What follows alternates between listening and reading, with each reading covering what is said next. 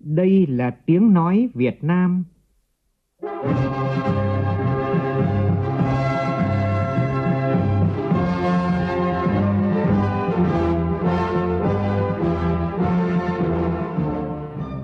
là tiếng nói Việt Nam,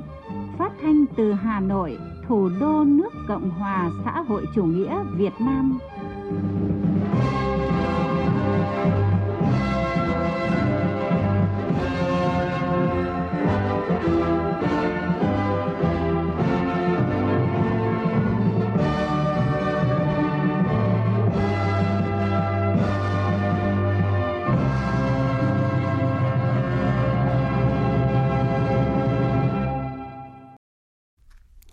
Biên tập viên Duy Quyền xin kính chào quý vị và các bạn. Mời quý vị và các bạn nghe chương trình Thời sự trưa của Đài Tiếng Nói Việt Nam với những nội dung chính sau đây.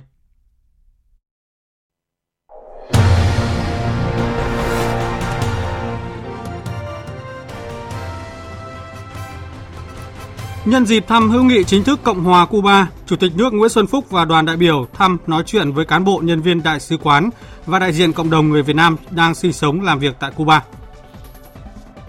Hội đồng Đạo đức Quốc gia trong nghiên cứu y sinh học quốc gia thông qua kết quả giữa kỳ thử nghiệm lâm sàng giai đoạn 3 vaccine Nanocovax. Tuy nhiên yêu cầu công ty Nanogen cung cấp thêm dữ liệu để đánh giá trực tiếp hiệu lực bảo vệ của vaccine này. Từ 12 giờ trưa nay, thành phố Hạ Long, tỉnh Quảng Ninh mở lại một số hoạt động dịch vụ. Trong khi đó, tỉnh Bà Rịa Vũng Tàu chọn 4 cơ sở du lịch trên địa bàn vùng xanh đáp ứng đủ điều kiện thực hiện thí điểm mô hình bong bóng du lịch. Trong phần tin thế giới, căng thẳng giữa Pháp, Mỹ và Australia về việc thành lập liên minh AUKUS vẫn chưa hạ nhiệt khi Pháp cho rằng đang có khủng hoảng nghiêm trọng giữa các đồng minh. Hồng Kông Trung Quốc tổ chức bầu ủy ban bầu cử trong lần bỏ phiếu đầu tiên sau khi Trung Quốc tiến hành cải cách hệ thống bầu cử tại đây.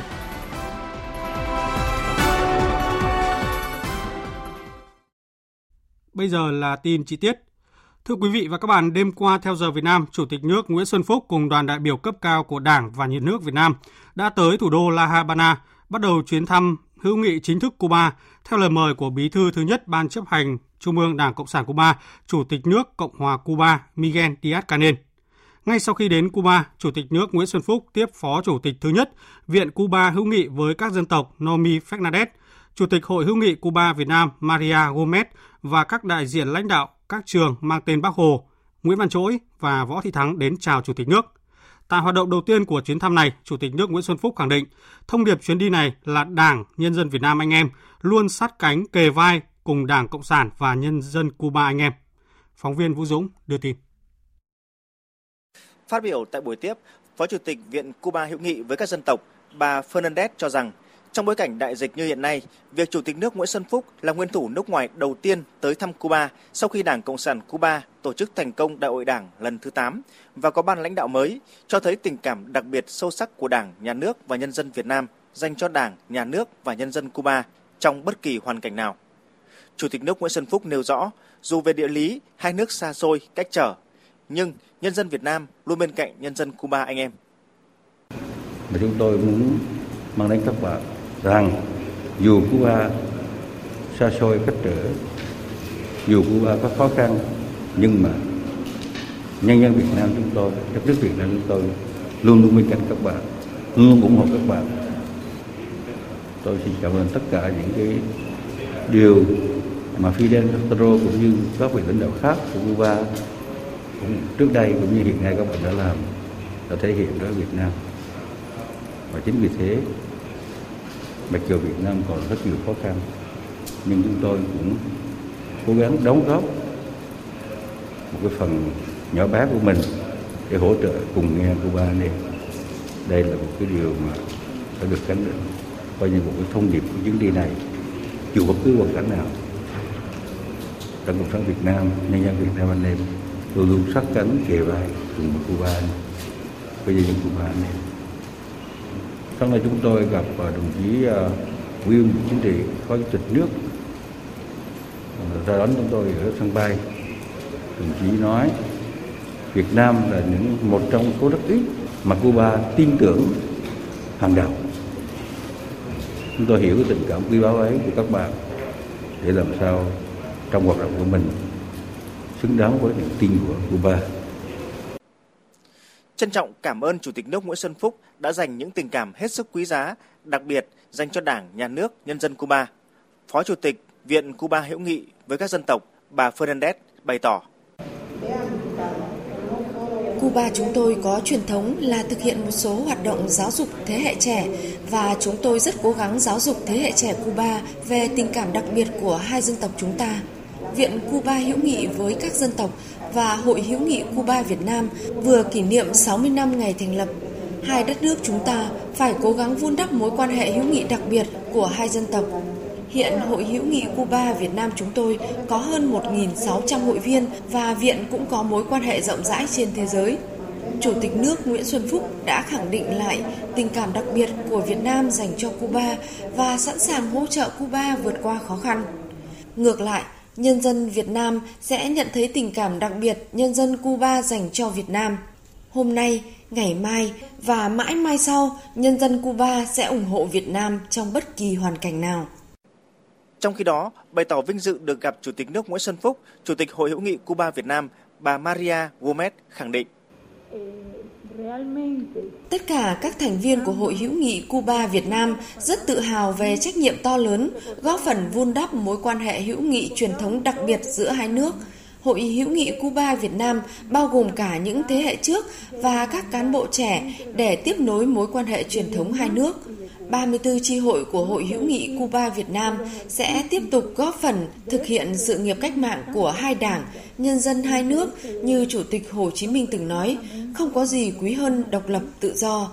Và như Chủ tịch Fidel đã từng nói, hai đất nước chúng ta tuy ở xa nhau nhưng đều mong muốn xây dựng đất nước độc lập tự do. Việt Nam hiện đã phát triển rất nhiều và đó chính là ước mơ của Chủ tịch Hồ Chí Minh. Chúng tôi luôn mong ủng hộ Việt Nam, yêu quý Việt Nam và mong muốn học tập kinh nghiệm của Việt Nam. Chủ tịch nước Nguyễn Xuân Phúc cảm ơn và đánh giá cao sự đóng góp tích cực và quý báu của các thế hệ lãnh đạo, cán bộ của Viện Cuba hữu nghị với các dân tộc, Hội hữu nghị Cuba Việt Nam, các trường và Đoàn Thanh niên Cộng sản Cuba, góp phần vun đắp mối quan hệ truyền thống đặc biệt giữa hai nước suốt thời gian qua. Chủ tịch nước khẳng định các hoạt động đoàn kết của Cuba với Việt Nam là nguồn động viên và cổ vũ lớn lao đối với nhân dân Việt Nam trước đây cũng như ngày nay. Ngược lại, nhân dân Việt Nam luôn dành cho nhân dân Cuba những tình cảm nồng ấm, sẻ chia, nhất là những lúc Cuba gặp khó khăn nhất. Chủ tịch nước tin tưởng Viện Cuba hữu nghị đoàn kết với các dân tộc, Hội hữu nghị Cuba Việt Nam, các trường học, thế hệ trẻ của Cuba sẽ tích cực phối hợp triển khai các hoạt động phong phú, trong đó có giáo dục thế hệ trẻ hai nước về truyền thống quan hệ anh em gắn bó, keo sơn Việt Nam Cuba – góp phần củng cố và làm sâu sắc hơn nữa quan hệ hữu nghị truyền thống đặc biệt giữa hai nước, vừa là đồng chí, vừa là anh em. Nhân chuyến thăm hữu nghị chính thức Cộng hòa Cuba, Chủ tịch nước Nguyễn Xuân Phúc và đoàn cấp cao Việt Nam đã tới thăm nói chuyện với cán bộ nhân viên đại sứ quán và đại diện cộng đồng người Việt Nam đang sinh sống làm việc tại Cuba. Phóng viên Vũ Dũng tiếp tục thông tin. Theo đại sứ Việt Nam tại Cuba Lê Thanh Tùng, cộng đồng người Việt Nam đang sinh sống làm việc tại Cuba dù không nhiều nhưng đều đạt được những kết quả nhất định được Đảng, Nhà nước Cuba ghi nhận. Hoạt động đầu tư của các doanh nghiệp Việt Nam đã bước đầu xuất hiện tại Cuba trong một số lĩnh vực như sản xuất vật liệu xây dựng. Sinh viên Việt Nam tại Cuba chủ yếu thuộc diện học bổng chính phủ, có kết quả xuất sắc trong học tập. Đại diện cộng đồng người Việt Nam tại Cuba phát biểu bày tỏ vui mừng trước sự kiện Chủ tịch nước Nguyễn Xuân Phúc thăm hữu nghị chính thức Cuba, gặp gỡ động viên bà con kiều bào trong lúc khó khăn bởi dịch bệnh COVID-19. Chia sẻ tình cảm nỗi nhớ quê hương của những người con xa xứ, bà con người Việt Nam tại Cuba cũng vui mừng trước sự phát triển ngày càng mạnh mẽ, toàn diện và vượt bậc của đất nước, ngày càng có vai trò vị thế uy tín không ngừng lớn mạnh trên trường quốc tế. Bà con cũng bày tỏ mong muốn Đảng, Nhà nước quan tâm hơn nữa đến bà con người Việt Nam tại nước ngoài, trong đó có Cuba. Ân cần thăm hỏi tình hình học tập, làm việc, đời sống sinh hoạt của học sinh, sinh viên, cán bộ người Việt Nam tại Cuba, Chủ tịch nước Nguyễn Xuân Phúc bày tỏ xúc động vui mừng được đến thăm, gặp mặt nhân viên Đại sứ quán Việt Nam và bà con người Việt Nam tại Cuba. Địa bàn rất xa với quê hương và còn nhiều khó khăn so với các khu vực khác trên thế giới. Chủ tịch nước nhấn mạnh, chuyến thăm hữu nghị chính thức Cuba lần này của đoàn nhằm tiếp nối truyền thống của mối quan hệ giữa hai đảng, hai nhà nước Việt Nam-Cuba, đồng thời thể hiện thông điệp nhất quán của Việt Nam luôn ủng hộ nhân dân Cuba anh em trong mọi thời điểm, cùng chia sẻ ngọt bùi với nhân dân Cuba. Đó cũng là tình đồng chí, tình anh em bền chặt, truyền thống lâu dài. Chuyến thăm còn nhằm làm sâu sắc hơn nữa mối quan hệ hợp tác giữa hai nước trên các lĩnh vực, thể hiện qua việc hai bên sẽ ký kết nhiều thỏa thuận hợp tác giữa các cơ quan, bộ ngành và doanh nghiệp. Trong đó có một số dự án hợp tác mới thúc đẩy quan hệ hai nước phát triển nhanh hiệu quả hơn nữa trong thời gian tới. Chủ tịch nước cho biết, trong thành phần đoàn Việt Nam thăm Cuba lần này có lãnh đạo nhiều bộ ngành trung ương với nhiều hoạt động viện trợ hỗ trợ nhân dân Cuba anh em vượt qua khó khăn và chiến thắng dịch COVID-19. Đặc biệt, trong chuyến thăm lần này, lãnh đạo cấp cao hai nước sẽ bàn bạc vấn đề hợp tác trong cuộc chiến chống COVID-19 thông qua việc Cuba cung cấp vaccine ngừa COVID-19 và chuyển giao công nghệ sản xuất vaccine tại Việt Nam. Chủ tịch nước cũng thông báo đến bà con về tình hình trong nước, nhấn mạnh toàn đảng, toàn dân, toàn quân ta đang không ngừng nỗ lực khắc phục hậu quả nặng nề do đại dịch COVID-19 gây ra. Cùng với đó là đảm bảo an sinh xã hội. Chủ tịch nước cũng nêu rõ Đảng, Nhà nước luôn quan tâm đến bà con người Việt Nam ở nước ngoài, trong đó có bà con tại Cuba. Chủ tịch nước căn dặn tập thể cán bộ nhân viên đại sứ quán cần phấn đấu xây dựng mô hình đại sứ quán kiểu mẫu, dương cao ngọn cờ đoàn kết, có nhiều đóng góp thiết thực hơn nữa vào việc gìn giữ, vun đắp, đưa mối quan hệ hữu nghị đặc biệt và vĩ đại giữa hai dân tộc, hai nước Việt Nam và Cuba ngày càng phát triển mạnh mẽ hơn nữa trong tương lai, xứng đáng với niềm mong đợi của hai đảng, hai nhà nước và nhân dân hai nước. Từ đó, Chủ tịch nước đề nghị Đại sứ quán Việt Nam tại Cuba đề nghị Cuba thúc đẩy các dự án hợp tác với Việt Nam trong lĩnh vực nông nghiệp, thủy sản, sản xuất lúa, ngô theo phương châm làm đến đâu chắc đến đó. Chủ tịch nước cũng chỉ đạo các bộ ngành chú trọng hơn nữa hoạt động hợp tác với Cuba, nhất là trong sản xuất lương thực, thực phẩm bằng những dự án chương trình cụ thể, hiệu quả.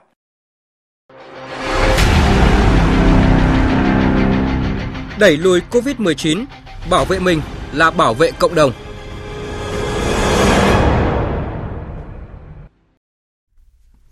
Phó Thủ tướng Vũ Đức Đam hôm qua có cuộc kiểm tra công tác phòng chống dịch tại hai địa phương là Cần Thơ và Trà Vinh. Tin của nhóm phóng viên Đài Tiếng Nói Việt Nam thường trú tại khu vực đồng bằng sông Cửu Long. Tại buổi làm việc với tỉnh Trà Vinh, Phó Thủ tướng Vũ Đức Đam đề nghị Tổ công tác và Bộ Y tế tiếp tục phối hợp tốt với địa phương trong việc kiểm soát dịch trong điều kiện bình thường mới, giữ cho Trà Vinh thành vùng xanh bền vững, sớm đưa sản xuất công nghiệp của tỉnh trở lại một cách an toàn và bền vững. Phó Thủ tướng yêu cầu Trà Vinh tầm soát F0 bằng phương án xét nghiệm xác suất, không thực hiện đại trà gây lãng phí, phát huy vai trò nòng cốt của lực lượng cơ sở, đi từng ngõ, gõ từng nhà, ra từng người, tuyệt đối không để phát sinh ổ dịch phức tạp. Đặc biệt, phối hợp với thành phố Hồ Chí Minh và Bình Dương hỗ trợ số công nhân đang trụ lại để cùng doanh nghiệp khôi phục sản xuất khi tình hình trở lại bình thường mới. Làm việc với thành phố Cần Thơ, Phó Thủ tướng Chính phủ Vũ Đức Đam đề nghị trong công tác phòng chống dịch, thành phố Cần Thơ cần tập trung cho vùng đỏ nhưng không được lơ là vùng xanh, vẫn cần định kỳ lấy mẫu xét nghiệm PCR cho người dân. Phó Thủ tướng Vũ Đức Đam cho rằng Cần Thơ đã có 4 huyện xanh, phân đấu một vài tuần nữa cả thành phố sẽ trở bình bình thường mới. Nếu mở ra các hoạt động sản xuất kinh doanh không an toàn, không chắc chắn mà để dịch bệnh lây lan diện rộng trở lại thì không chấp nhận được. Nhưng nếu đã an toàn nhưng không tổ chức lại sản xuất công nghiệp, nông nghiệp của nhân dân thì như vậy cũng không tốt. Cho nên việc mở cửa hoạt động sản xuất cần phải thận trọng, chắc chắn từng bước. Sáng nay, Hội đồng Đạo đức trong nghiên cứu y sinh học quốc gia đã chính thức thông tin về cuộc họp xem xét kết quả giữa kỳ thử nghiệm lâm sàng giai đoạn 3 vaccine Nanocovax. Tin của phóng viên Văn Hải. Theo đó hôm qua, Hội đồng Đạo đức trong nghiên cứu y sinh học quốc gia đã họp đánh giá kết quả giữa kỳ thử nghiệm lâm sàng giai đoạn 3 vaccine Nanocovax với kết quả nghiên cứu tính đến ngày 2 tháng 9. Trên cơ sở hồ sơ nộp ngày 15 tháng 9, cập nhật ngày 17 tháng 9, sau khi nghe báo cáo và ý kiến của các thành viên hội đồng, Hội đồng Đạo đức trong nghiên cứu y sinh học quốc gia thống nhất kết luận như sau. Về tính an toàn, vaccine Nanocovax đạt yêu cầu về tính an toàn trong ngắn hạn dựa trên dữ liệu báo cáo kết quả giữa kỳ thử nghiệm lâm sàng giai đoạn 3 tính đến thời điểm hiện tại. Kết quả theo dõi 7 ngày sau tiêm mũi 1 của hơn 11.400 người tình nguyện, kết quả theo dõi 7 ngày sau tiêm mũi 2 của gần 5.800 người tình nguyện. Về tính sinh miễn dịch, vaccine Nanocovax có tính sinh miễn dịch dựa trên dữ liệu báo cáo kết quả giữa kỳ thử nghiệm lâm sàng giai đoạn 3 tính đến thời điểm hiện tại. Về hiệu quả bảo vệ, kết quả quan trọng nhất về chất lượng. Đến thời điểm hiện tại, vẫn chưa có dữ liệu để đánh giá trực tiếp hiệu lực bảo vệ của vaccine Nanocovax dựa trên số trường hợp mắc COVID-19 trong nghiên cứu, cần tiếp tục thực hiện đánh giá về hiệu lực bảo vệ theo đề cương đã được phê duyệt. Ước tính hiệu quả bảo vệ của vaccine Nanocovax dựa trên dữ liệu về tính sinh miễn dịch của vaccine nghiên cứu đảm bảo tính khoa học để chuyển hồ sơ tới Hội đồng tư vấn cấp giấy đăng ký thuốc, nguyên liệu làm thuốc xem xét. Hội đồng đạo đức trong nghiên cứu y sinh quốc gia đề xuất xem xét cấp giấy đăng ký lưu hành cấp bách có điều kiện vaccine Nanocovax như sau. Hội đồng thống nhất về việc sử dụng các kết quả nghiên cứu thử nghiệm lâm sàng tính đến thời điểm đánh giá kết quả giữa kỳ giai đoạn 3, gửi cho Thường trực Hội đồng Tư vấn cấp giấy đăng ký thuốc, nguyên liệu làm thuốc xem xét, đồng thời đề nghị công ty cổ phần công nghệ sinh học dược Nanogen và nhóm nghiên cứu hoàn thiện báo cáo theo kết luận của cuộc họp và tiếp tục triển khai đảm bảo chất lượng tiến độ nghiên cứu thử nghiệm lâm sàng vaccine Nanocovax theo đề cương đã được phê duyệt để hoàn tất nghiên cứu vào tháng 3 năm 2022 cập nhật kịp thời kết quả nghiên cứu cho các hội đồng chuyên môn và cơ quan quản lý. Bộ Y tế vừa có văn bản gửi Ủy ban Nhân dân các tỉnh, thành phố và Bộ Công Thương về việc đảm bảo an toàn phòng chống dịch COVID-19 ở chợ đầu mối hoạt động tại các địa phương, áp dụng giãn cách xã hội theo chỉ thị 16 của Thủ tướng Chính phủ. Theo hướng dẫn, các tỉnh, thành phố tổ chức mua hàng tại chợ theo một quy định một chiều, chiều vào, chiều ra khác nhau. Đôn đốc các chợ đánh giá an toàn COVID-19 và cập nhật lên hệ thống an toàn COVID.vn xét nghiệm COVID-19 bằng test nhanh kháng nguyên cho người quản lý làm việc bán hàng tại chợ hàng tuần, xem xét áp dụng việc hướng dẫn cho các đối tượng tự thực hiện xét nghiệm bằng test nhanh kháng nguyên tại điểm xét nghiệm, dừng hoạt động ngay đối với những chợ không đảm bảo an toàn phòng chống dịch theo quy định. Đối với chợ phải tạo mã QR điểm kiểm dịch tại cửa vào chợ, yêu cầu người lao động làm việc, người bán hàng, khách hàng phải khai báo y tế qua quét mã QR điểm kiểm dịch hoặc là khai trên giấy hàng ngày khi vào chợ, thực hiện thông điệp 5K. Khu vực cửa vào chợ tổ chức đo thân nhiệt, thu kiểm soát và quản lý thẻ vào chợ.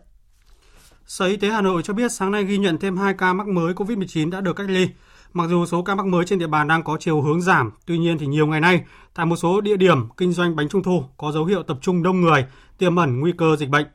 Và ngay sau đây thì chúng tôi kết nối trực tiếp với phóng viên Nguyên Nhung đang có mặt tại đường Bà Triệu để thông tin chi tiết tại khu vực này. Xin mời phóng viên Nguyên Nhung ạ. À, vâng, à, tôi đang có mặt à, tại số 54A phố Bà Triệu, quận Hoàn Kiếm. À, đây là trụ sở của công ty bánh mứt kẹo Hà Nội À, và vào cái thời điểm này thì vẫn còn khoảng à, 10 đến à, hơn 10 người đến 20 người đang à, đứng ở trước cửa quầy bánh để chờ để xếp hàng mua bánh trung thu. À, mặc dù là quầy bánh thì buổi sáng nay thì đã bán hàng và người đến mua cũng rất là sớm. À, và bây giờ thì quầy bánh đang dán cái bảng ghi là uh, chúng tôi tạm dừng uh, hoạt động uh, bán hàng cho đến lúc có thông báo lại tuy nhiên là người dân thì vẫn đứng ở đây để chờ đợi và khi mà buổi sáng hôm nay sáng sớm hôm nay thì người dân cũng đã đến địa điểm này uh, để chờ mua bánh uh, trung thu. Uh, và theo quan sát của phóng viên thì uh, mọi người thì vẫn uh, thực hiện uh, đeo khẩu trang. Uh, và công ty thì cũng đã có những cái rào chắn rồi thì uh, nước để xịt khuẩn. Uh, tuy nhiên là người dân thì cũng uh, việc kiện để đảm bảo giãn cách uh, khoảng cách 2 mét tối thiểu 2 mét là là không đảm bảo được. Và cái nguy cơ gây ra dịch bệnh thì uh, vẫn còn rất là cao. Uh, và uh, không phải là ở bất cứ một cái nơi nào ờ, cái cửa hàng bán bánh trung thu nào ở Hà Nội uh, cũng uh, có rào chắn và cũng được uh, thực hiện uh, cái uh, việc uh, phun uh, cái việc uh, xịt khuẩn tay như là ở đây. Uh, cụ thể là cách đây khoảng uh, ngày hôm qua thôi thì uh, tại quận uh, Tây Hồ uh, phố Thụy Khuê tại quận Tây Hồ thì được xem là cái trung tâm sản xuất và kinh doanh bánh trung thu gia truyền của Hà Nội thì cũng đã xảy ra cái tình trạng mà người dân chen chúc uh, xếp hàng chờ mua bánh trung thu ở con phố này uh, gây ra tắc nghẽn giao thông và gây nguy cơ lây lan dịch bệnh uh, thì khiến cho lực lượng chức năng đã phải vào cuộc uh, xử lý và đã yêu cầu uh, đóng cửa hai tiệm bánh uh, trung thu trên phố Thụy Khuê. Hiện nay các tiệm bánh còn lại uh, đang hoạt động thì người dân đến uh, mua hàng cũng rất là đông và uh, tiềm ẩn cái uh, nguy cơ uh, dịch bệnh uh, cao. Xin mời biên tập viên tiếp tục chương trình ạ. Dạ vâng, xin cảm ơn phóng viên Nguyên Nhung với những thông tin vừa rồi.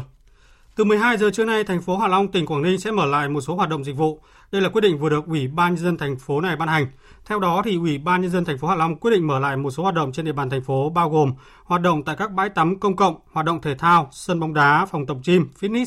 yoga, câu lạc bộ bia và cho phép triển khai các hoạt động vui Tết Trung thu. Ủy ban nhân dân thành phố Hạ Long cũng yêu cầu người dân các cơ sở kinh doanh được mở cửa hoạt động trở lại phải tuân thủ nghiêm các biện pháp phòng chống dịch COVID-19, quy định 5K của Bộ Y tế. Ủy ban nhân dân các phường xã trên địa bàn tăng cường công tác kiểm tra giám sát việc thực hiện các biện pháp phòng chống dịch COVID-19 đối với các hoạt động được mở trên địa bàn, xử lý nghiêm theo quy định đối với các trường hợp vi phạm.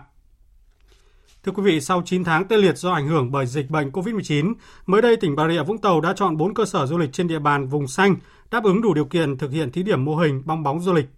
Tin của phóng viên thường trú tại thành phố Hồ Chí Minh.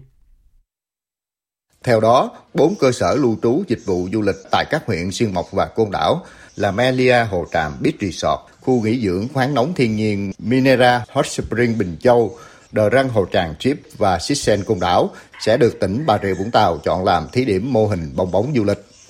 Theo tỉnh Bà Rịa Vũng Tàu, để triển khai mô hình bong bóng du lịch, cơ sở du lịch phải đảm bảo có các dịch vụ khép kín, đủ cơ sở vật chất để bố trí những khu riêng biệt đối với trường hợp khách dương tính với SARS-CoV-2 hoặc F1 theo quy định của Bộ Y tế.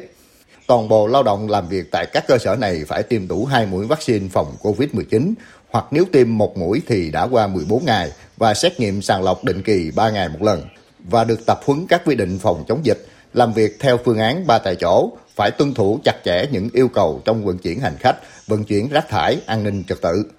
Đối với du khách, phải được xét nghiệm COVID-19 và có kết quả âm tính trong 24 giờ, phải tiêm đủ 2 mũi vaccine phòng COVID-19 và thời gian tiêm mũi 2 qua 14 ngày nhưng không quá 12 tháng. Trong quá trình lưu trú, khách phải xét nghiệm COVID bằng phương pháp PCR theo định kỳ, lưu trú một tuần kiểm tra vào ngày đầu và ngày thứ sáu. Ông Trịnh Hàng, Giám đốc Sở Du lịch tỉnh Bà Rịa Vũng Tàu cho biết, nhằm tạo điều kiện cho các cơ sở lưu trú hoàn thiện điều kiện thủ tục chính thức triển khai mô hình bong bóng du lịch vào đầu tháng 10 ba cái khách sạn ở Xuyên Mộc các cái nhân viên mới chỉ được tiêm vaccine mũi một. Chúng tôi cũng lập tức có cái văn bản kiến nghị với ban chỉ đạo phòng chống dịch của tỉnh ưu tiên vaccine để cho cái nhóm đối tượng phục vụ riêng ở côn đảo. Cái lực lượng tiêm vaccine thì đã đủ, chỉ có xét lại cái phương án là vừa kết hợp ba tại chỗ và một cung đường hai điểm đến. Sở Y tế thành phố Hồ Chí Minh cũng vừa có văn bản gửi Ban chỉ đạo phòng chống dịch COVID-19 thành phố về việc áp dụng thẻ xanh COVID đối với người tiêm ít nhất một mũi vaccine. Phóng viên Kim Dung thông tin. Sở Y tế thành phố Hồ Chí Minh đã họp với Sở Thông tin và Truyền thông, Sở Kế hoạch và Đầu tư thành phố thống nhất quan điểm tham mưu với Ủy ban nhân dân thành phố về triển khai thí điểm áp dụng thẻ xanh Covid trong giai đoạn phục hồi kinh tế trên địa bàn thành phố Hồ Chí Minh. Về chuyên môn y tế, thẻ xanh COVID được xem là một hình thức công nhận cho người đã có miễn dịch với virus SARS-CoV-2 nhờ đã tiêm vaccine hoặc từng mắc COVID-19 và đã hoàn thành cách ly. Người có thẻ xanh COVID sẽ có ít nguy cơ mắc bệnh hoặc giảm nguy cơ chuyển nặng. Tuy nhiên, người có thẻ xanh COVID không đồng nghĩa với xác nhận cá nhân sẽ không lây nhiễm virus cho người khác. Về điều kiện để có thẻ xanh COVID, ngành y tế thành phố cho rằng chỉ cần tiêm ít nhất một mũi vaccine đối với vaccine phải tiêm hai mũi và phải ít nhất 2 tuần sau tiêm hoặc người đã mắc COVID-19 và có giấy xác nhận đã hoàn thành cách ly. Tuy nhiên, người có thẻ xanh COVID vẫn phải tuân thủ 5K và làm xét nghiệm định kỳ theo quy định. Sở Y tế Thành phố Hồ Chí Minh kiến nghị chỉ dùng một thuật ngữ thẻ xanh COVID và thống nhất với Sở Thông tin và Truyền thông tích hợp trên ứng dụng y tế HCM nhằm tạo điều kiện thuận lợi cho người dân khai báo đã tiêm vaccine, kết quả xét nghiệm và khai báo y tế. Ứng dụng này sẽ hiện rõ đã tiêm một mũi hay hai mũi. Khởi đầu sẽ triển khai thí điểm trên địa bàn quận 7 để đánh giá tính hiệu quả trước khi nhân rộng. Thưa quý vị và các bạn, chống Covid là cuộc chiến lâu dài. Do đó, xét về tổng thể thì thành phố Hồ Chí Minh cần xác định sống chung với dịch bệnh và tính toán mở cửa kinh tế từng phần để phục hồi. Đây là ý kiến tâm huyết của rất nhiều chuyên gia gửi tới lãnh đạo thành phố Hồ Chí Minh trong cuộc họp mới đây. Ghi nhận của phóng viên Hà Khánh.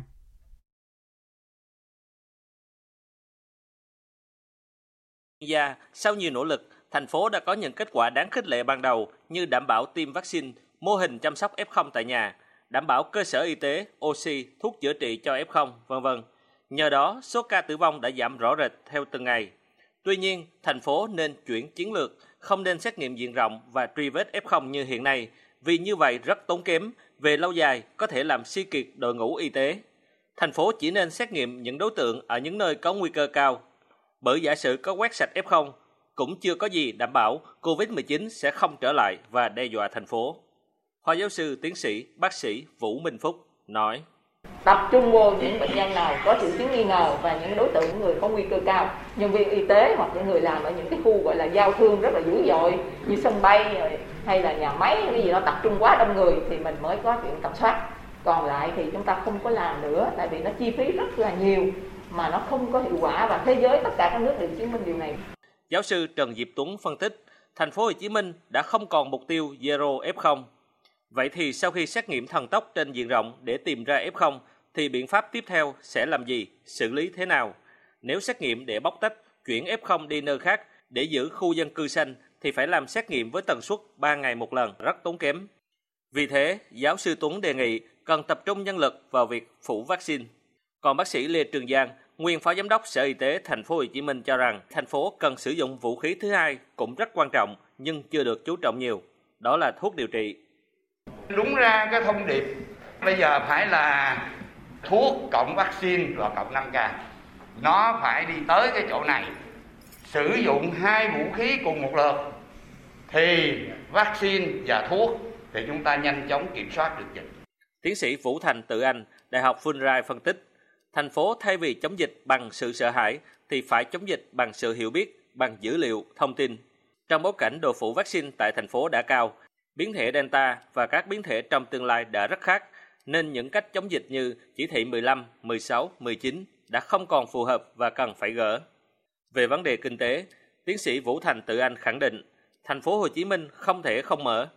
Nếu tiếp tục chống dịch như cách cũ thì sự mất mát về tốc độ tăng trưởng GDP so với GDP tiềm năng vào khoảng từ 8 đến 10%, tức khoảng 6 tỷ đô la Mỹ, tương đương 2% GDP cả nước và sẽ còn mất dài dài. Đặc biệt là nếu cứ đóng cửa thì doanh nghiệp sẽ kiệt quệ. Sự kiệt quệ này mà không cứu kịp ý, là họ chết và họ chết thì những năm tới nữa chúng ta không thể nói chuyện hồi phục được. Bởi vì là khi mà chúng ta còn kịp cứu thì họ còn có thể hồi phục. Trước khi cứu quá muộn rồi giống như các bác sĩ ở đây một người mà không có oxy cứu quá muộn là chết. Phó giáo sư tiến sĩ Trần Hoàng Ngân, Viện trưởng Viện Nghiên cứu Phát triển Thành phố Hồ Chí Minh cho rằng thành phố cần phải sớm mở cửa và tận dụng hai tuần thí điểm, tập dần, chuẩn bị các điều kiện mở cửa an toàn từ nay đến ngày 30 tháng 9. Theo Phó giáo sư Trần Hoàng Ngân, nhân dân thành phố cũng rất mong đợi việc bình thường mới sẽ sớm hơn kế hoạch của thành phố là ngày 15 tháng 1 năm 2022, có thể là trước dịp Giáng sinh năm nay. Thành phố chúng ta nên phải mở cửa và mở cửa trên cơ sở an toàn có nghĩa là mình chuẩn bị những điều kiện an toàn để phục vụ cho vấn đề mở cửa. Thành phố Hồ Chí Minh dự kiến sẽ mở cửa lại các hoạt động kinh tế trên cơ sở kiểm soát rủi ro về dịch tễ và mức độ được bảo vệ của người dân, căn cứ hai trụ cột là tốc độ tiêm vaccine và an toàn hệ thống y tế. Để làm được điều này, thành phố Hồ Chí Minh rất cần có hướng đi đúng đắn trong công tác phòng chống dịch COVID-19 cũng như có những bước nới lỏng, mở cửa thận trọng, chắc chắn, đảm bảo mở phải an toàn, an toàn mới mở, hài hòa giữa phòng chống dịch và các hoạt động kinh tế. Phòng Thương mại và Công nghiệp Việt Nam VCCI vừa có quyết định chính thức thành lập Hội đồng Hợp tác Doanh nghiệp ứng phó COVID-19, một cơ chế đặc biệt nhằm kết nối các doanh nghiệp, hiệp hội doanh nghiệp với các cơ quan tổ chức ở trung ương, địa phương và quốc tế để cùng hợp sức ứng phó với đại dịch COVID-19. Ông Phạm Tấn Công, Chủ tịch Phòng Thương mại và Công nghiệp Việt Nam, Phó Chủ tịch Hội đồng Tư vấn Cải cách Thủ tục Hành chính của Thủ tướng, giữ cương vị Chủ tịch Hội đồng Hợp tác Doanh nghiệp ứng phó COVID-19. Hội đồng được thành lập nhằm nắm bắt tình hình và kịp thời phản ánh các vấn đề phát sinh, các khó khăn vướng mắc của cộng đồng doanh nghiệp, nghiên cứu tổng hợp các kiến nghị của doanh nghiệp, đồng thời đề xuất các chính sách giải pháp ứng phó COVID-19 với chính phủ và các cơ quan hữu quan. Hội đồng cũng tạo cầu nối cho các doanh nghiệp hợp tác cùng nhau chia sẻ thông tin, kinh nghiệm, biện pháp ứng phó với các tác động từ dịch bệnh COVID-19, duy trì hoạt động sản xuất kinh doanh, duy trì thị trường. Ngoài nhiệm vụ thông tin, phổ biến hỗ trợ các doanh nghiệp nắm bắt những quy định mới của nhà nước, các chính sách hỗ trợ doanh nghiệp, người lao động liên quan đến dịch COVID-19, Hội đồng còn tổ chức khảo sát, nắm bắt tình hình triển khai các chính sách trong thực tế tại các địa phương các ngành. Đồng thời tích cực tuyên truyền cổ vũ doanh nghiệp và xã hội trong cuộc chiến phòng chống COVID-19, đề xuất tuyên dương các doanh nghiệp tiêu biểu trong phòng chống dịch bệnh và duy trì sản xuất kinh doanh, vận động các nguồn lực trong nước và quốc tế ủng hộ cho hoạt động phòng chống dịch bệnh COVID-19 của cả nước nói chung và của cộng đồng doanh nghiệp. Thưa quý vị và các bạn, với mục đích đổi mới mô hình tăng trưởng từ chiều rộng sang chiều sâu, tăng trưởng dựa trên năng suất, chất lượng và hiệu quả, thì con đường và giải pháp phải làm là phát triển khoa học công nghệ. Việc doanh nghiệp đổi mới làm chủ công nghệ phù hợp với hoạt động sản xuất sẽ nâng cao năng suất, chất lượng sản phẩm và hiệu quả vận hành. Nhà nước cần có những chính sách hỗ trợ nhằm khuyến khích doanh nghiệp mạnh dạn đầu tư đổi mới công nghệ, mang lại hiệu quả cao cho nền kinh tế. Phản ánh của phóng viên Đài Tiếng Nói Việt Nam. Theo các chuyên gia, sự phát triển trình độ và năng lực công nghệ của doanh nghiệp đã đưa khoa học và công nghệ trở thành lực lượng sản xuất trực tiếp, tạo nền tảng và động lực then chốt cho sự tăng trưởng kinh tế của các quốc gia. Theo quan điểm của tiến sĩ Tạ Bá Hưng, nguyên cục trưởng Cục Thông tin Khoa học và Công nghệ Quốc gia, để đi theo con đường phát triển kinh tế bền vững, không ai khác, doanh nghiệp chính là chủ thể, cần chủ động trong việc ứng dụng đổi mới, cải tiến công nghệ sản xuất, kinh doanh. Quan trọng nhất là với công nghệ mình định mua đấy có thể ra được sản phẩm mà cạnh tranh được với những sản phẩm mà do cái công nghệ khác của các nước khác nó làm hay không. Thực tế tại Việt Nam hiện nay, hơn 97% số doanh nghiệp nhỏ và vừa có nhu cầu đổi mới công nghệ, nhưng năng lực quản trị, khả năng hấp thụ đổi mới công nghệ rất yếu do thiếu vốn hoặc khó tiếp cận các nguồn lực, cho nên không thể tự đổi mới công nghệ mà thiếu sự hỗ trợ từ nhà nước. Để nâng cao năng lực làm chủ công nghệ cho doanh nghiệp, nhà nước cần có các chính sách hỗ trợ nguồn vốn cho vay vốn với lãi suất ưu đãi, thời gian trả nợ dài để doanh nghiệp mạnh dạn đầu tư, xây dựng các kênh thông tin để doanh nghiệp thường xuyên cập nhật các công nghệ tiên tiến trên thế giới. Tiếp theo chương trình thời sự trưa nay là một số thông tin thời tiết đáng chú ý.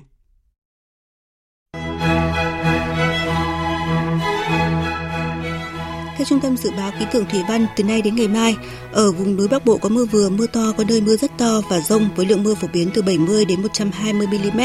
Riêng các tỉnh Lào Cai, Lai Châu, Yên Bái, Hà Giang, Tuyên Quang, Cao Bằng có nơi trên 150 mm. Thời gian mưa thường tập trung xảy ra vào chiều tối, đêm và sáng. Nguy cơ xảy ra lũ quét sạt lở tại khu vực vùng núi và ngập úng cục bộ tại các vùng trũng thấp ven sông. Từ nay đến ngày 21 tháng 9, ở khu vực từ Đà Nẵng đến Bình Thuận, Tây Nguyên và Nam Bộ có mưa vừa, mưa to, có nơi mưa rất to và rông, với lượng mưa phổ biến từ 100 đến 200 mm, có nơi trên 250 mm.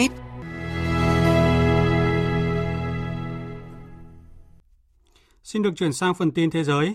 Hồng Kông Trung Quốc hôm nay tổ chức bầu Ủy ban bầu cử trong lần bỏ phiếu đầu tiên sau khi Trung Quốc tiến hành cải cách hệ thống bầu cử tại đây. Tin của phóng viên Đài Tiếng Nói Việt Nam thường trú tại Bắc Kinh, Trung Quốc. Theo kế hoạch, cử tri Hồng Kông bắt đầu đi bỏ phiếu từ 9 giờ sáng và kết thúc vào lúc 6 giờ chiều cùng ngày. Có 5 điểm bỏ phiếu chung và một điểm bỏ phiếu chuyên dụng. Trường đặc khu Hồng Kông Lâm Trịnh Nguyệt Nga sáng nay 19 tháng 9 đã đến thăm điểm bỏ phiếu ở quận Van Chai. Bà nhấn mạnh, cuộc bỏ phiếu này có ý nghĩa rất lớn bởi đây là cuộc bầu cử đầu tiên kể từ khi chính quyền Trung ương Trung Quốc cải cách hệ thống bầu cử để thực thi nguyên tắc người yêu nước điều hành Hồng Kông. Theo bà, cuộc bỏ phiếu lần này sẽ đặt nền tảng cho hai cuộc bầu cử sắp tới, gồm bầu Hội đồng lập pháp vào tháng 12 và trường đặc khu vào tháng 3 năm sau. Hơn 5.000 cảnh sát đã được triển khai ở các điểm bầu cử và các khu vực có nguy cơ cao để đảm bảo cuộc bỏ phiếu diễn ra suôn sẻ. Ủy ban bầu cử Hồng Kông đóng vai trò chọn trường đặc khu, đề cử và chọn nghị sĩ.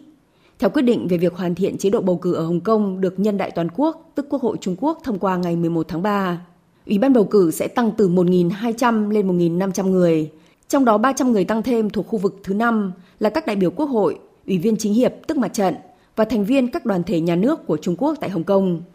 Trước cuộc bỏ phiếu bầu Ủy ban bầu cử Hồng Kông một ngày, chiều 18 tháng 9, Phó Thủ tướng Trung Quốc Hàn Chính trong cuộc gặp trưởng đặc khu Lâm Trịnh Nguyệt Nga đã yêu cầu đảm bảo ba cuộc bầu cử mang tính bước ngoặt sắp tới của vùng lãnh thổ này diễn ra suôn sẻ trên nguyên tắc người yêu nước điều hành Hồng Kông.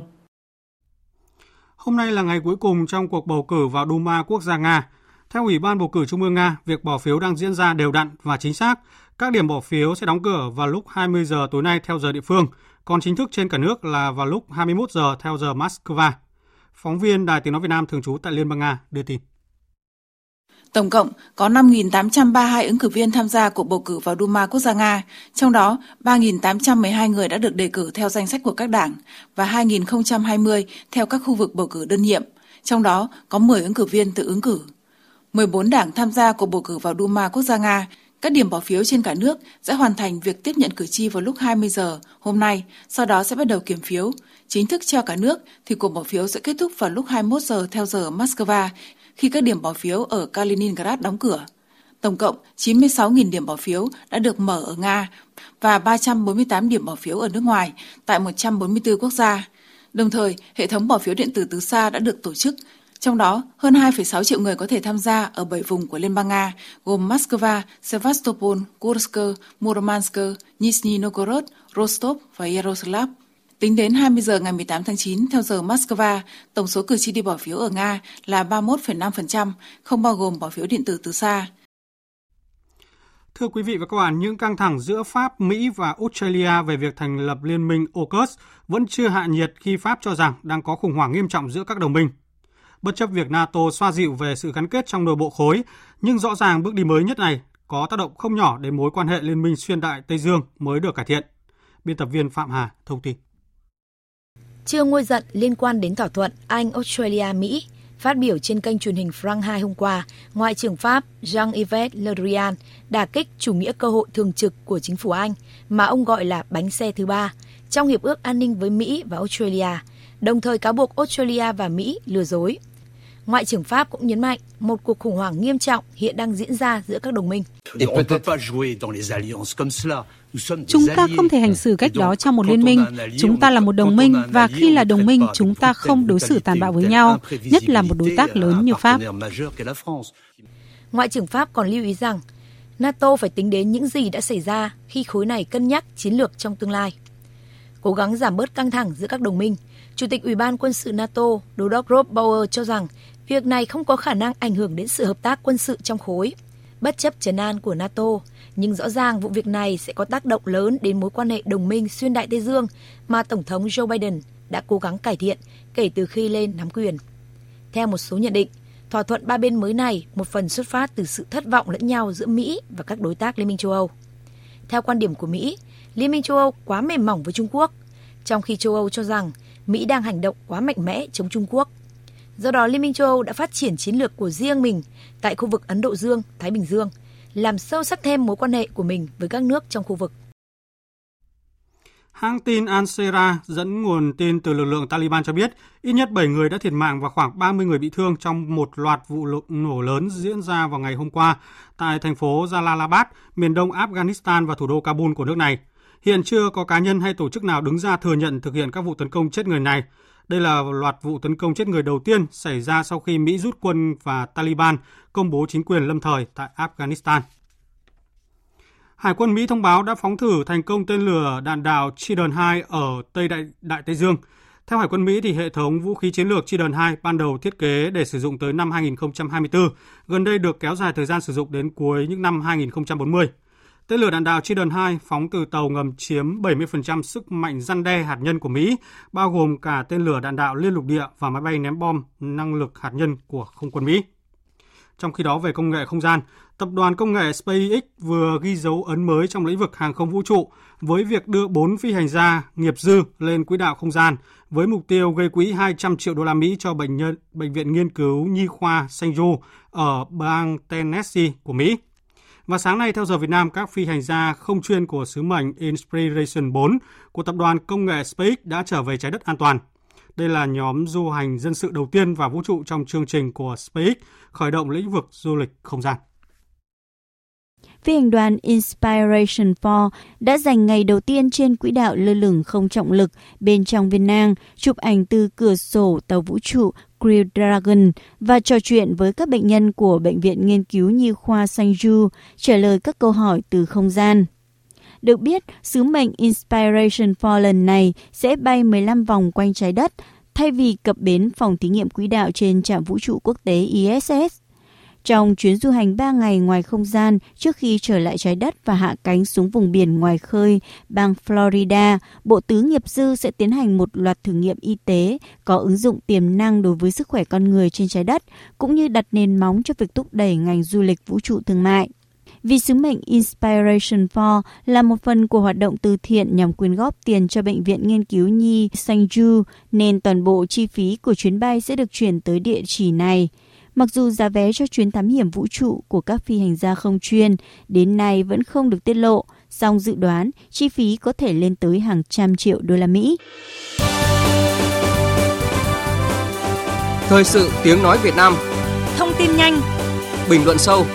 Tương tác đa chiều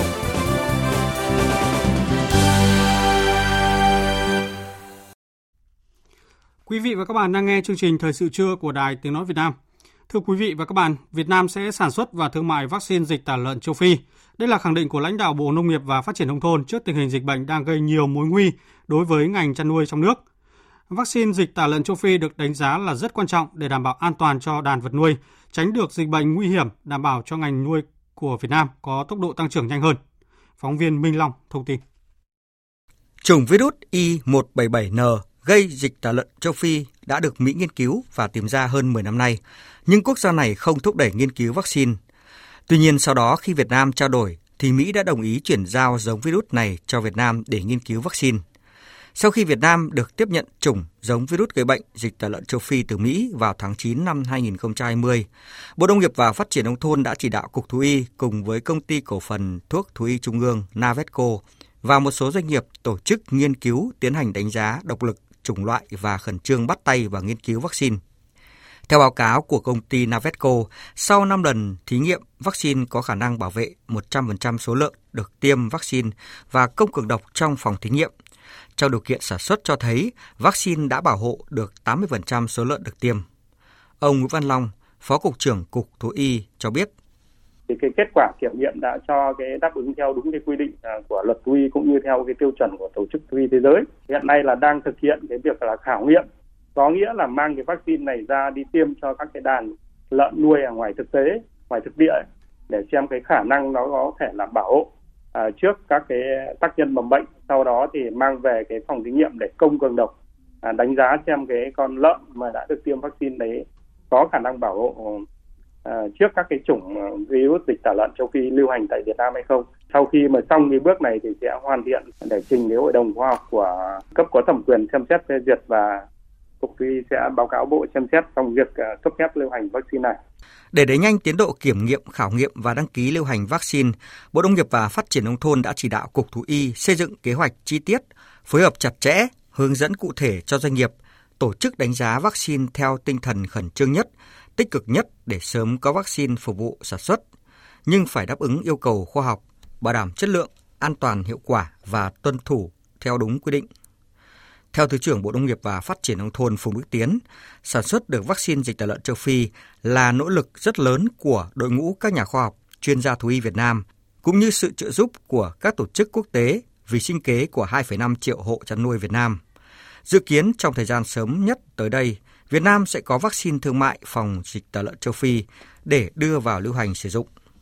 Chúng ta đã hoàn thiện được cái quy trình sản xuất vaccine và đông khô vaccine. Có 5 lô vaccine đã được sản xuất với một cái số lượng hơn 100 nghìn liều. Đã xác định được cái liều tiêm, thời điểm tiêm thích hợp. Đến bây giờ thì đang theo dõi thêm cái thời gian đánh cái dịch. Hiện nay là 3,5 tháng, tương đối tốt rồi. Thế và đang làm cái thủ tục để khảo nghiệm có vaccine dịch tả lợn châu Phi thương mại để phục vụ cho phát triển chăn nuôi lợn. Cũng theo Thứ trưởng Phùng Đức Tiến, việc sớm đưa vaccine phòng chống bệnh dịch tả lợn châu Phi vào sản xuất và thương mại có ý nghĩa hết sức quan trọng đối với ngành chăn nuôi nói chung và chăn nuôi lợn nói riêng. Đây là vaccine rất quan trọng nên phải làm chặt chẽ các bước còn lại để khi công bố phải đảm bảo các yêu cầu tiêu chuẩn kỹ thuật. Về giá thành vaccine sẽ được tính toán và không cao hơn cơ cấu giá thành sản xuất thịt lợn trong nước. Quan trọng nhất là phải đáp ứng yếu tố lợi ích của xã hội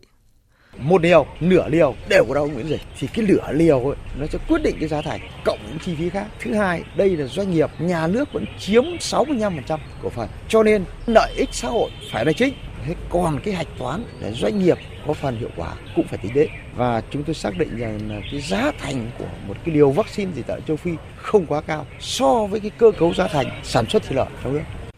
Hiện Trung Quốc cũng tiến hành nghiên cứu về chủng virus Y177N gây dịch tả lợn châu Phi để sản xuất vaccine, nhưng đến nay chưa có kết quả. Nếu Việt Nam chủ động được nguồn vaccine phòng dịch tả lợn châu Phi sẽ giúp ngành chăn nuôi đẩy lùi dịch bệnh và đạt tốc độ phát triển nhanh hơn giai đoạn hiện nay. Thời sự VOV nhanh, tin cậy, hấp dẫn.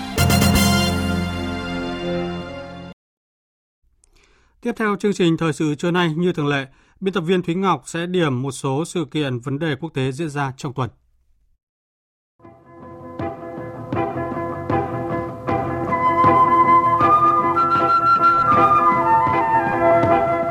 Thưa quý vị và các bạn, khu vực Ấn Độ Dương-Thái Bình Dương trở thành tâm điểm của thế giới trong tuần với hàng loạt diễn biến đáng chú ý. Nổi bật là việc Mỹ cùng Anh và Australia công bố thiết lập quan hệ đối tác an ninh ba bên có tên là AUKUS ở Ấn Độ Dương-Thái Bình Dương.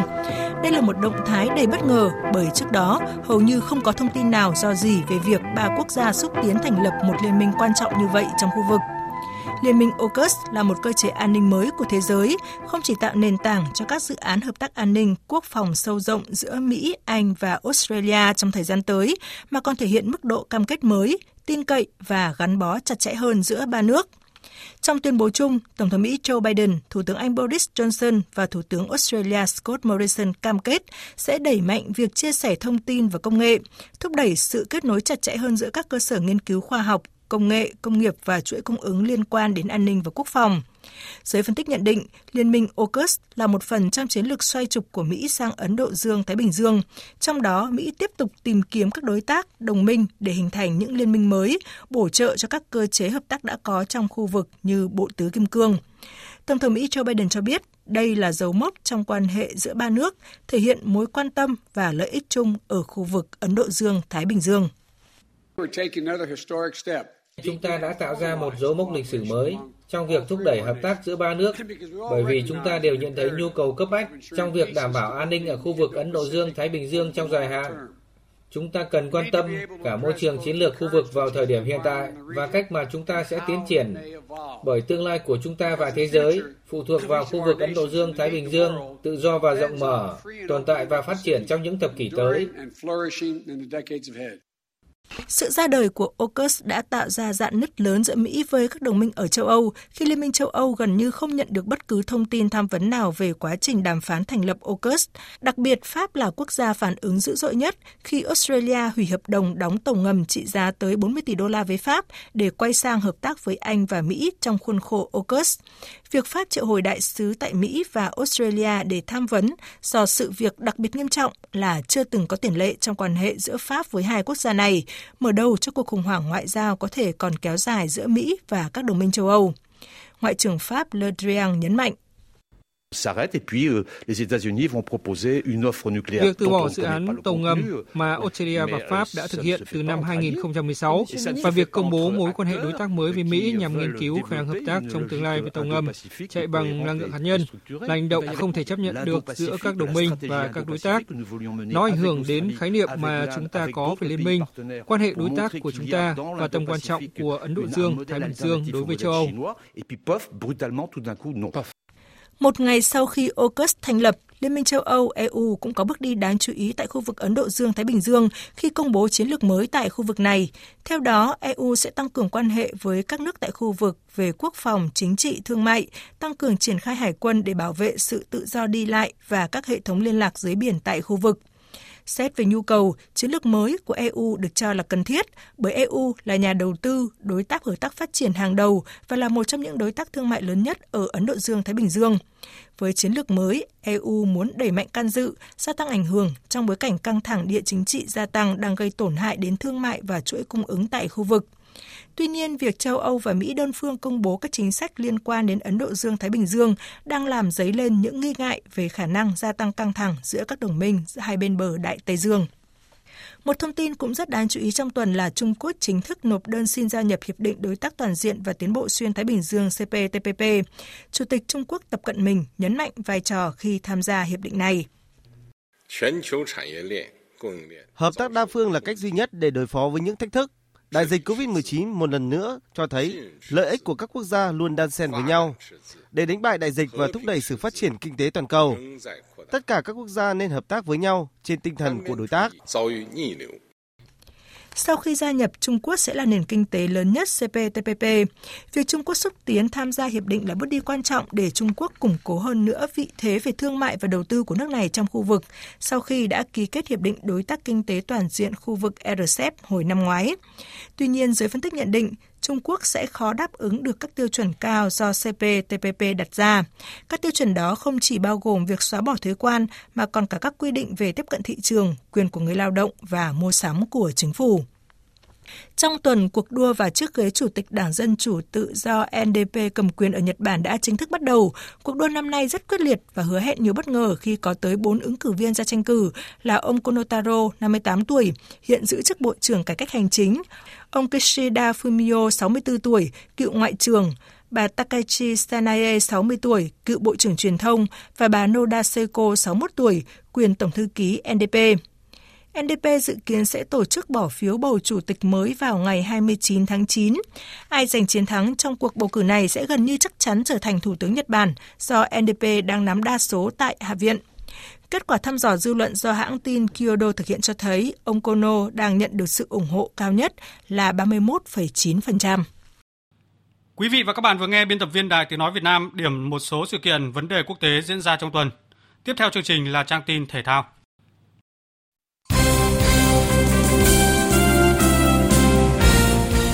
Quý vị và các bạn, tối qua 18 tháng 9, các trận đấu cuối cùng ở bảng A và bảng B giải Futsal World Cup 2021 đã diễn ra. Tại bảng A, chủ nhà Litva nhận thất bại 2-6 trước Costa Rica trong trận phân định vị trí thứ ba. Costa Rica kết thúc vòng bảng với 3 điểm, hiệu số là âm 2. Ở bảng B, Ai Cập nhận thất bại 1-2 trước Uzbekistan, còn Nga giành chiến thắng 4-1 khi đối đầu với Guatemala.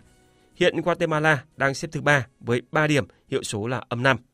Theo đó, cả hai đội Costa Rica và Guatemala đều đã vượt qua tuyển Futsal Việt Nam, hiện đang có 3 điểm với hiệu số là âm 7. Trên bảng xếp hạng, các đội hạng 3 có thành tích tốt. Ở bảng xếp hạng này, tuyển Việt Nam đang đứng ở vị trí thứ tư, vị trí cuối cùng có vé vượt qua vòng bảng Futsal World Cup 2021. Với tình hình này, khả năng tuyển Việt Nam giữ được vị trí là khá thấp vì vẫn còn những bảng chưa đấu. Vì vậy, tuyển Việt Nam cần phải có điểm trước Cộng hòa Séc để chắc suất đi tiếp. Đây là thử thách cực lớn đối với thầy trò huấn luyện viên Phạm Minh Giang. Nói về trận đấu cuối cùng trước vòng bảng trước Cộng hòa Séc, pivot Nguyễn Minh Trí tỏ ra khá lạc quan và cho rằng. Lối chơi của vòng set rất là tốt. Trận đấu sắp tới thì tụi em sẽ phòng ngự chắc chắn trước để bảo vệ uh, cung thành trước. Sau cái uh, trận thắng Panama mọi người uh, rất là vui vẻ. Tinh thần lạc quan vui vẻ đó sẽ là cái tự tin của anh em khi bước vào sân. Thầy trò huấn luyện viên Phạm Minh Giang cần phải nỗ lực rất nhiều, cộng thêm sự may mắn để có thể giành chiến thắng trước đại diện của châu Âu. Trận đấu này sẽ diễn ra vào lúc 20 giờ ngày hôm nay, 19 tháng 9 theo giờ Việt Nam.